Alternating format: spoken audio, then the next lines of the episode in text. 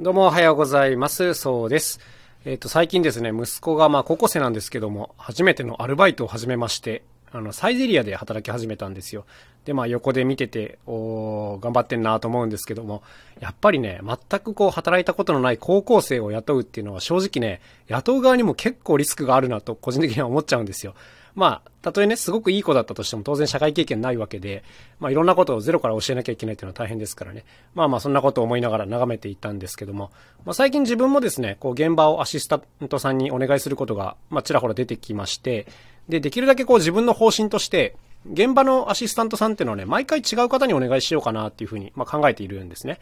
で、まあそうなると、当然毎回このいろんな確認の手間が発生するわけですけども、なんか今までこういうののちゃんとした確認リストというか、マニュアルみたいなのを作ってなかったので、まあこの度作ってみることにしたんです。っていうのは、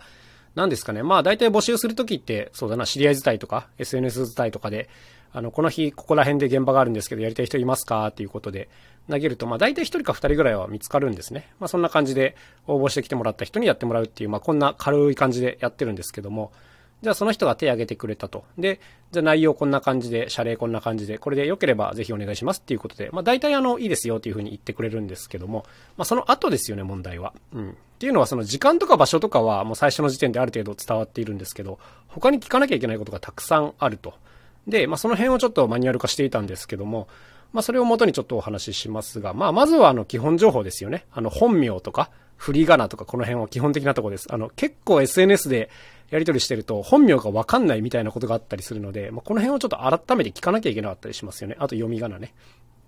あとは当日のもちろん連絡先と。これは電話番号の場合もあるし、まあ、LINE とかの方が連絡がつきやすければそれを聞かなきゃいけないということがありますね。あと意外とこう聞き忘れがちなのが、こう万一の時の緊急連絡先ってやつですね。はい。これ別に未成年とかに関わらず、別にもう大人の方でもですね、なんかまあ例えば、あのーあんまり考えたくはないですけども、公演中の事故とかなんかがあった時に、え連絡しなきゃいけない場合、えーこういうのはまあご家族の方だったり、パートナーの方だったりするわけですけども、まあこういうのも聞き忘れないようにしなきゃいけないです。今までは結構聞き忘れたりしましたね。で、まあ忘れたからって致命的なことではないんですけど、まあいざ何かあった時に困りますから、こういうのも毎回必ず基本的には確認しなきゃいけないですね。はい。あとは、えっ、と、書いてて気づいたのが、あの、食事のアレルギーでしたね。この辺もなんかちょっと迂闊だったな、今までと思ったんですけども。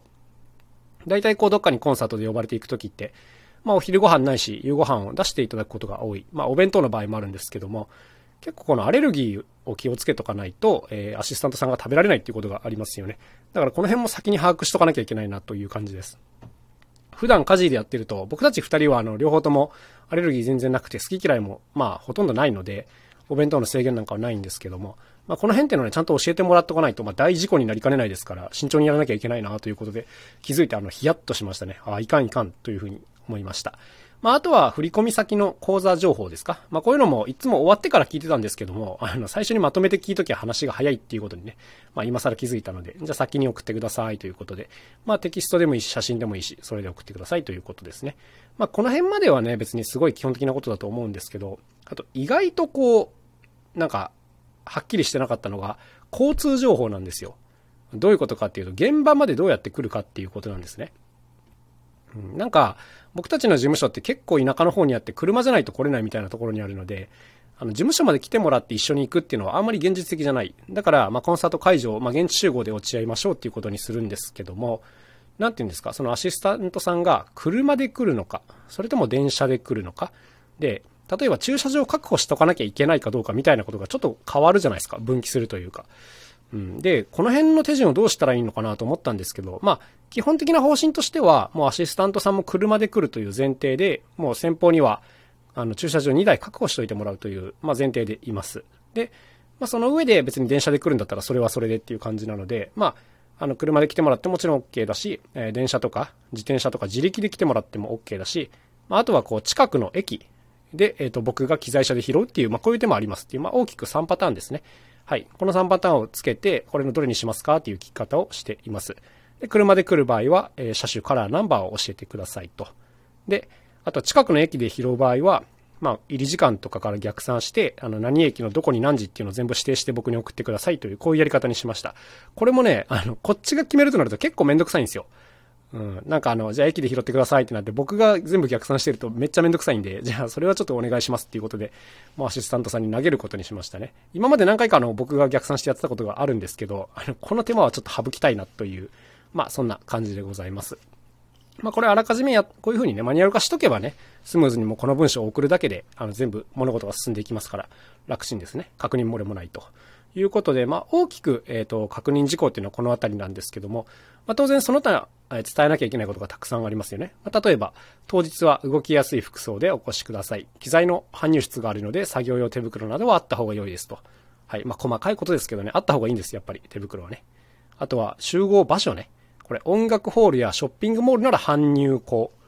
幼稚園、保育園やイベント会場であれば正門あたりに集合してください。時間厳守でお願いしますという、こういう一文もあります。意外とこのね、場所の細かい指定っていうのが難しかったりしますね。あの、地図が当日まで来ないこともありますから、あの、当日の朝ね、どこに行けばいいですかみたいな連絡来ることあるんで、こういうのもはっきりしとかなきゃいけないですね。はい。で、しかもどこでも応用できる形に書いとかなきゃいけないと。結構あの、この文章難しかったですね。あとは、この次の文章が結構ポイントなんですけども、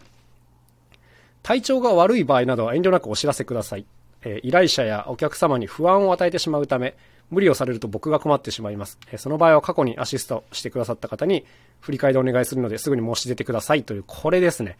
これね、自分も経験があるんですけど、アシスタントやってる側からすると体調が悪いとか言い出しにくいんですよね。すごく言い出しにくい。うん。で、ちょっと今日は偉くて休みたい、あ、偉いってあの、しんどいってことなんですけど、偉くて休みたいんだけど、言い出しづらい。これはね、めっちゃあるあるなんですけど、あの、まあ、雇う側からするとね、これで来られるとね、困っちゃうんですよ。マジで。マジで困る。それはその、満足に動けないってことももちろんあるし、その、さっきも言ったように、お客さんとかが不安に感じちゃうんですよね。こう、アシスタントが、ね、ステージ袖とかでごほごほ咳き込んでたらすごく嫌じゃないですか。嫌ですよね。僕はちょっとそれは勘弁してくれっていう感じなので、もうあの、体調悪かったら絶対に休んでくれっていう方針なんです。まあだからとにかくそれをこう、言いやすいように、ちゃんと伝えとかなきゃいけないなというのがこの文章ですね。はい。あの、そうです。まあ、万全で来てくださいということです。万全じゃないならやめてくださいということですね。はい。ということです。で、あと最後に、当日は記録もお願いしたいです。アシスタントさんのスマホで撮ってもらうことになるので、無音カメラのインストールや空き容量の確保をお願いしますっていう、こういう一文があったりします。まあ、これも結構基本的なことなんですけど、当日やってるとね、バタつくんですよね。その、どのアプリがいいんですかとか、容量が空いてませんみたいなことになると、大事なところが取れなかったりするんで、まあ、こういうのはちょっと事前準備しといてもらわないと困ると。でも本当にちっちゃなことなんで、なんていうんですかね。あの、言うのを忘れたりするんですよね、僕が。